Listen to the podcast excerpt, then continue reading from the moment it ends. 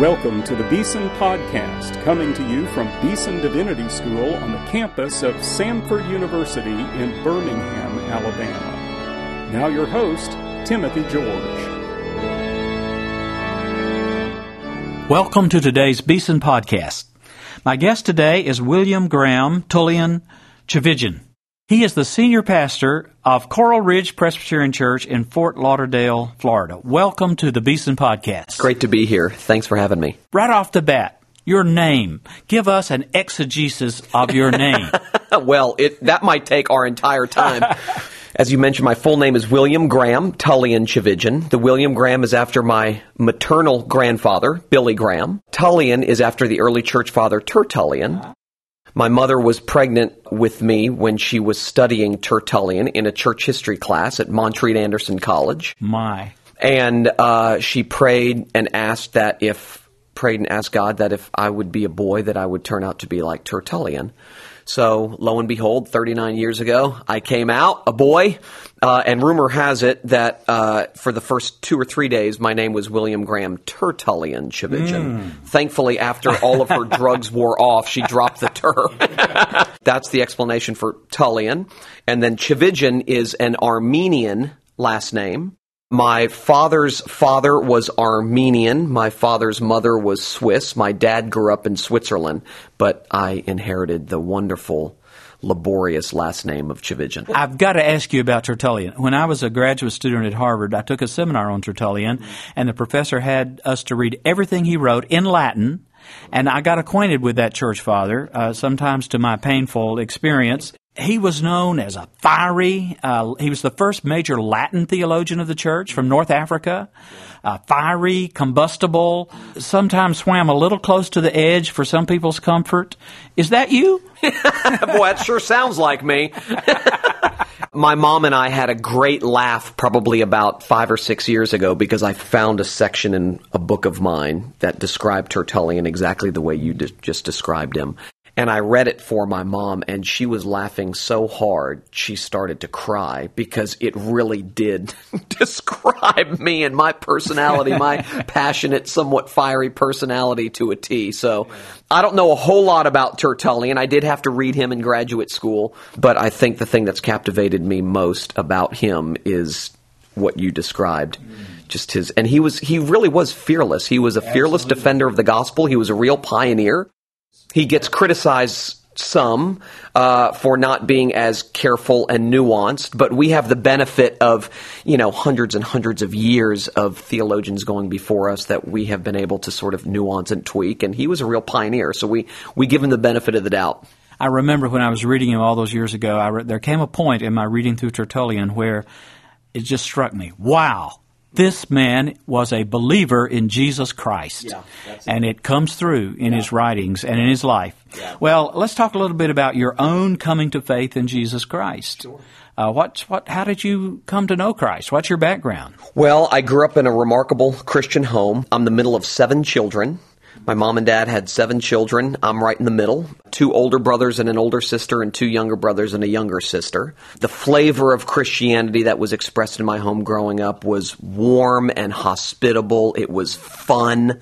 It wasn't legalistic or oppressive at all. My parents taught us from a very young age to love God and love others and memorize scripture together as a family, family devotions almost every night. I mean, I really grew up in a remarkable way. My parents did uh, a remarkable job of dis, of uh, discipling all of us children.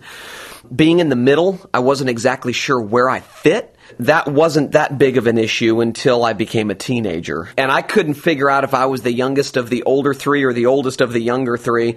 And because I couldn't figure out where I fit inside the home, I set out to try and discover where I fit outside the home. And when you're young and impressionable and insecure and longing to belong somewhere, you make some pretty unwise choices with regard to the people you hang out with and the things you do.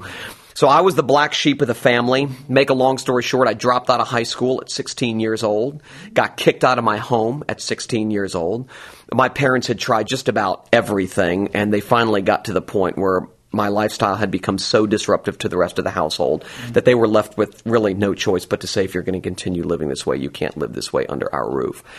So I left home at 16, and I was thrilled. About all of this. No more teachers breathing down my neck and no more parents looking over my shoulder. I was finally free to pursue whatever I wanted to pursue and do whatever I wanted to do. Grew up in South Florida, outside Fort Lauderdale, so there's a lot to do down there if you're looking to get into trouble. And I did. And the Bible makes it pretty clear that sin is pleasurable for a season, but when that season comes to an end, you're left with a gaping hole in your soul that only God is big enough to fill. That season came to an end for me at 21 years old. During my wilderness wandering spiritually, I never disbelieved the gospel. I never had any intellectual issues or problems with the claims of Christ or, you know, the infallibility of the Bible. I didn't doubt anything that I had been taught growing up. For me, it was just, I wanted to have fun and I didn't want any authoritative figures to get in my way. And so I drank deeply from the wells of this world and God tracked me down at 21 years old and it wasn't a particular crisis. It wasn't a particular event. It was just this culminating sense of there's got to be more to life than what i'm experiencing. There's got to be more to who i am than what this world is telling me and so the hound of heaven tracked me down and wrestled me to the ground at 21 years old, uh, raised me from death to life, and I haven't been the same since. I fled him down the nights and down the days, down the labyrinthine ways, until the hound of heaven caught up with you. That's a, exactly right. What a great yeah. story. It sounds yeah. a little bit like the prodigal son, too. Yeah. In, in fact, there have been a lot of parallels. there Yeah. are a lot of parallels, sure. Um, you know, my parents were just incredibly welcoming when I finally came home, came back into the fold. Um, they just they did a remarkable job during that season of my life. Um, they didn't preach at me. They didn't uh, wave a judgmental finger in my face. They knew that they had raised me well and that I knew what the truth was, what the answers were. So they knew that it wasn't more information that I needed that would somehow get my attention. They knew that God was going to have to have his way with me, which he did. So they were welcoming and loving and they received me back with open arms and it was a really sweet time in the life of my family, just their prodigal coming home. My brothers and sisters, of course, were just ecstatic. They had been praying for years. My family had been praying for years, and families, friends had been praying for years. This was a this was a remarkable time in the life of my family.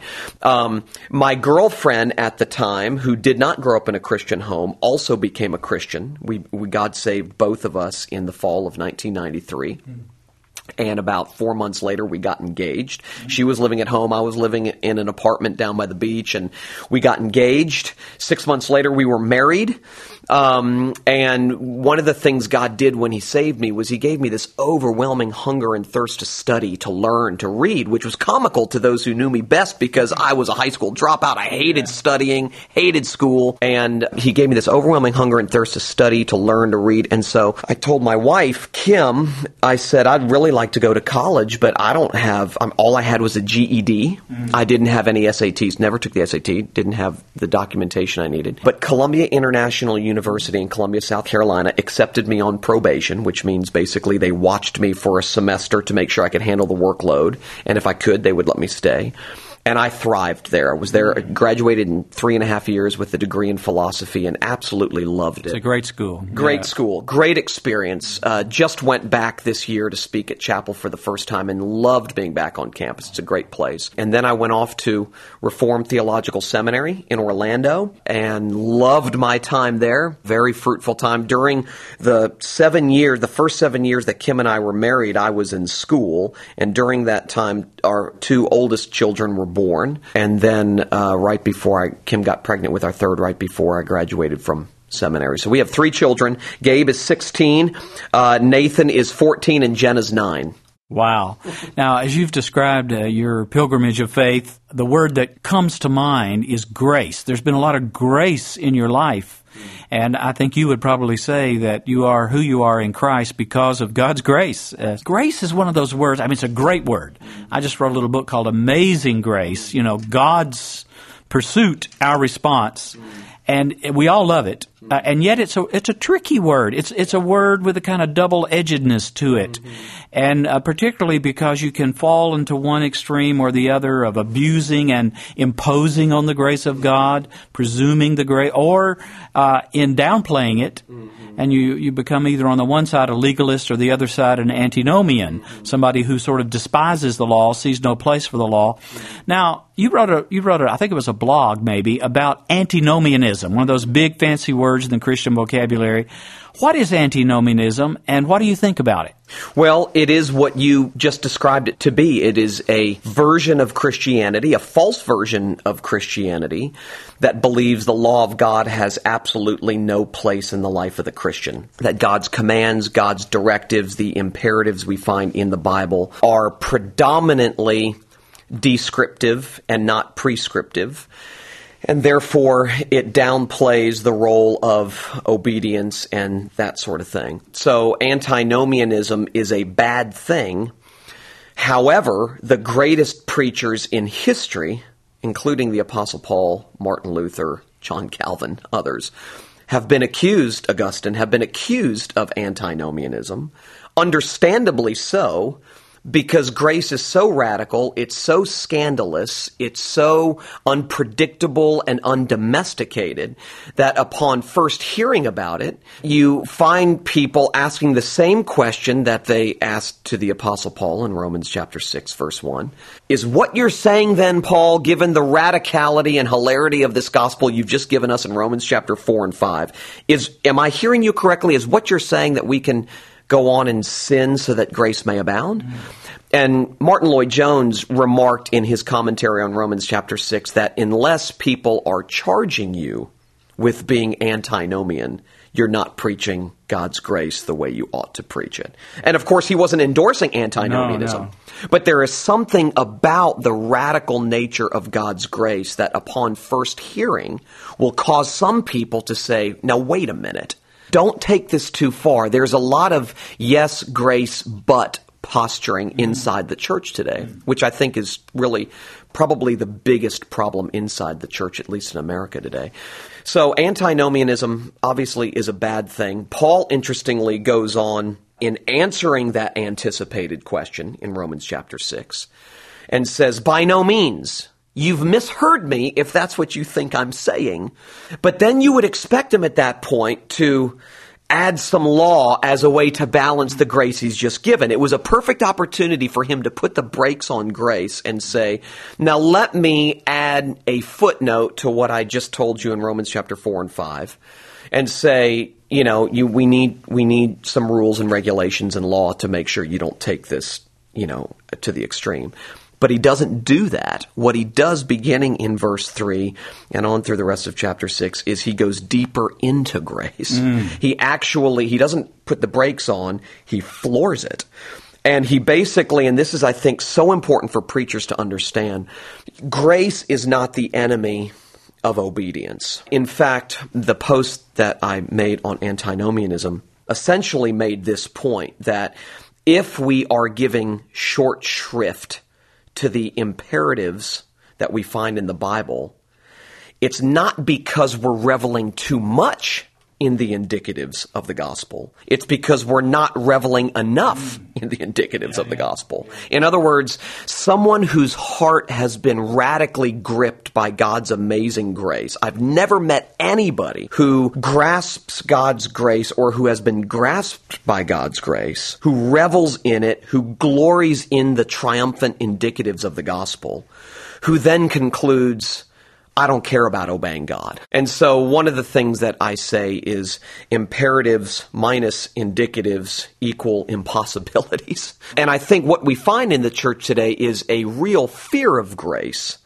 That if we preach it too much, if we talk about it too much, everything's going to fall apart. People are going to go off the deep end. And I have found just the opposite that when you really press grace down deep, and you lift high the finished work of Christ, so that you realize that Christian people live under a banner which reads, It is finished. It's a done deal, that Jesus paid it all. That grips hearts in a way that, quite frankly, according to the Apostle Paul, the law can't. I mean, the law shows us what godliness looks like but it does not have the power to make one godly. The law shows us what a sanctified life looks like, but it has no power to sanctify. The gospel is God's power not only for our justification, but for our sanctification as well. Let me twist the prism a little bit and ask you to comment on another, you might say, tension or paradox in the Christian life related to grace. My friend and mentor Jim Packer wrote a book way back in the 1950s called Evangelism and the Sovereignty of God. That book changed my life. Well, it's a powerful book still today. Absolutely. Of course, you know, he's dealing there with this question of how can God be sovereign, election, all the Bible says about God's uh, call, effectual call, and yet at the same time, we are called to share the gospel with everybody everywhere, uninhibitedly, promiscuously. How do you wrestle with that paradox that seems to trouble so many people today? Yeah, it really does. I really wrestled with the doctrines of grace and the doctrine of election, unconditional election in particular, my first year of school, my first year of college. I heard a professor waxing eloquent about these rich doctrines, and I had never heard this before. Grew up in Bible believing churches, grew up in great evangelical churches uh, but had never heard about Calvinism, Arminianism, um, the doctrines of grace, the doctrine of election. And so when I first heard this, I thought it was the most abhorrent thing I'd ever heard in my life. And so I set out to prove that this professor was wrong. My wife laughs about it today because she can remember me getting up out of bed. You know, I was 22 years old at the time getting up out of bed night after night, writing, handwriting papers against unconditional election, limited atonement, all those sorts of things. And it was in the process of trying to disprove it that God wrecked me afresh. Dr. Packer also makes this great, that's a phenomenal book, but he, he, he painted this picture for me one time where he says, Our, our understanding of God is likened to a pair of old fashioned scales. When our estimation of God goes up, our estimation of ourselves goes down. And when our estimation of ourselves goes up, our estimation of God goes down. And that's what the doctrines of grace did for me. God became infinitely larger to me than he had ever been before. He became big, I became small. He increased, I decreased. But of course, I had friends and family members who weren't Christians, and it raised the inevitable questions well, if this is true, then what hope is there for my non believing friends and family members? And here I am training to be a preacher. What's the purpose of preaching if God's already determined from before the foundation of the world who is going to believe and who's not going to believe? Why pray? All of those questions that Packer answers so remarkably in that book and so winsomely. Of course, you know, in wrestling with that, a couple things helped. One was something else that Dr. Packer said in his book, Growing in Christ. He said, How God's absolute determination of all things fleshes itself out in and through the free choices of human beings is a mystery left up to the mind of God. Mm. He uses the word antinomy. Talking antinomy, about, that's yeah. right. Yep. And it was just, for me, it set me free because I realized I can, I can let the mystery exist. I don't have to figure it out but I embrace it because the Bible teaches it. And I, and I think when you read the Bible carefully, what you discover is that God's ends and God's means are so intertwined and inseparable that we could honestly say theoretically believing in the doctrine of unconditional election, believing in the doctrine of God's sovereign predestination and his sovereignty over all things, reading scripture, I think it's fair to say theoretically that if every person stopped praying and preaching today, if every Christian stopped praying and preaching today, no one else would get saved. And you say, well, how can you say that if you believe in the doctrine of election? Well, because of course you could you could rewind and say, well, if that ever happened, then we could say that God ordained that everybody on this day would stop preaching and pray. Okay, we, we get that, you know, but I think we have to we have to embrace the tension that exists in the Bible, which clearly articulates God's ends. God has determined the end from the beginning. I am saved today not because of my free will, but because of God's free will to save me. I am saved today because God raised me from death to life. I am saved today because God chose me before the foundation of the world. And yet, I can look back at a sermon that my friend O.S. Hawkins preached at First Baptist Church in Fort Lauderdale and look back at that time and say, it was it was during that moment, it was he as the messenger mm. that God used to open my eyes and to soften my heart and to draw me to himself. And so my granddad, who's preached around the world, would be the first to say that he doesn't save anybody. Mm. It's God who does the saving. He's simply a tool in God's hands. But we can say that if my granddad never preached, if you and I never preached, um, since preaching is the means by which God saves sinners, then no one would be saved. So I think there's a tension that exists, and I think we just let it be. Herman Bavinck, in his book *The Doctrine of God*, in the introduction to his book *The Doctrine of God*, says the most vital element in the study of dogmatics is a radical commitment to mystery. That's good. Now this is Bavinck, whose brain is yeah. bigger than mine. Well, Bavinck and, and Packer and Calvin and really all biblical theologians, I think, are both and theologians. That's They're right. not either or theologians. Right. And the problem comes when we try to logically drive this to the wall with our little pea-sized human mind, and we don't appreciate the mystery and the paradox right. that is there, in the fact that both God is sovereign yeah. and we are responsible, and we have a commission to carry out that That's Jesus gave right. us. Yeah. Now, we're almost out of time, uh, Tullian, but I, I, wanted to ask you a little bit about Coral Ridge. You're the pastor of this very famous, well known all around the world church where evangelism explosion kind of got going. I think we Southern Baptists stole some of that from you back in the past, but it worked, so why not? Yeah. Tell us about Coral Ridge and your ministry there and what God is doing in that congregation right now. Well, God's doing remarkable things at Coral Ridge. I'm thrilled to be there. It's an honor to be there. Coral Ridge, after Dr. D. James Kennedy passed away in 2007, I was pastoring a church that I had planted five years earlier in a nearby community, a suburb of Fort Lauderdale, and they approached me and asked if I would consider becoming the pastor. And I was humbled, I was honored, but I said no. They came to me a second time. I said, I'm humbled, I'm honored, but no thanks. Knowing just how difficult this was going to be for the next guy. They came to me a third time, and that's when we talked about the possibility of merging the two churches. So, a team of men from both churches, along with me, got together over a period of three or four months and looked at everything, did all of the due diligence that you could possibly do, and concluded at the end of that time that God was, in fact, leading us to merge the two churches. So that took place in April of 2009. I've been there for two and a half years now as the pastor of this one new church. And the first six months, as anyone can imagine, was terribly difficult change is hard for just about everybody. It was a culture clash. Both were Presbyterian churches and both were theologically similar, but they were culturally, stylistically very different. And so the first six or eight months was very painful, very difficult, by far the most painful, difficult time in my life. But God saw us through that time, and the people who were really opposed to the new leadership ended up leaving and starting their own church. And so we basically started fresh with a with a uh, passionate group of people, old and young alike, uh, in the fall of 2009.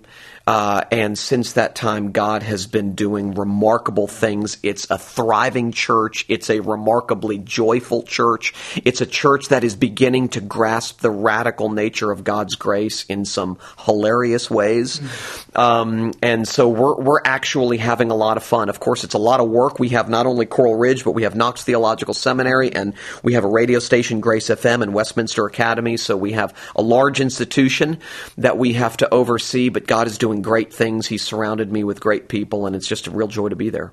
You know, just talking to you, one of the things I'm so thankful about you is that you're a pastor who cares about theology. That's obvious from our conversation. You read theology that shaped your approach, and yet you're open to what God is doing in a fresh and new and even creative way. Uh, you want to be, as another title of Dr. Packer, keep in step with the, Spirit. the Spirit. That's right. well, what we talk about at Coral Ridge is we want to be old fashioned in a brand new way. That's so good. we want to broker yeah. the best of the past. We don't want to we don't want to distance ourselves from really, you know, generations of hard work that went into getting us where we are today. And we look back, of course, to the early church fathers and, and the great reformers and, um, and Edwards and, you know, all the first great awakening theologians. And, uh, so we want to, we don't want to distance ourselves from them and yet we don't want to live in the past. We want to broker the best of what God has given his church, uh, into the present. And Fort Lauderdale is a remarkably unique mission field. Uh, it has great challenges, great opportunities. It's not a churched area, but it, it, it makes for frontline missions in an exhilarating way. My guest today on the Beeson podcast has been William Graham Tullian Tchividjian. He's the senior pastor of Coral Ridge Presbyterian Church in Fort Lauderdale and a fresh voice that God has raised up for the church today, faithful to the gospel, but in step with the Spirit. Thank you so much, Tullian, for being with us here at Beeson. Thanks for having me.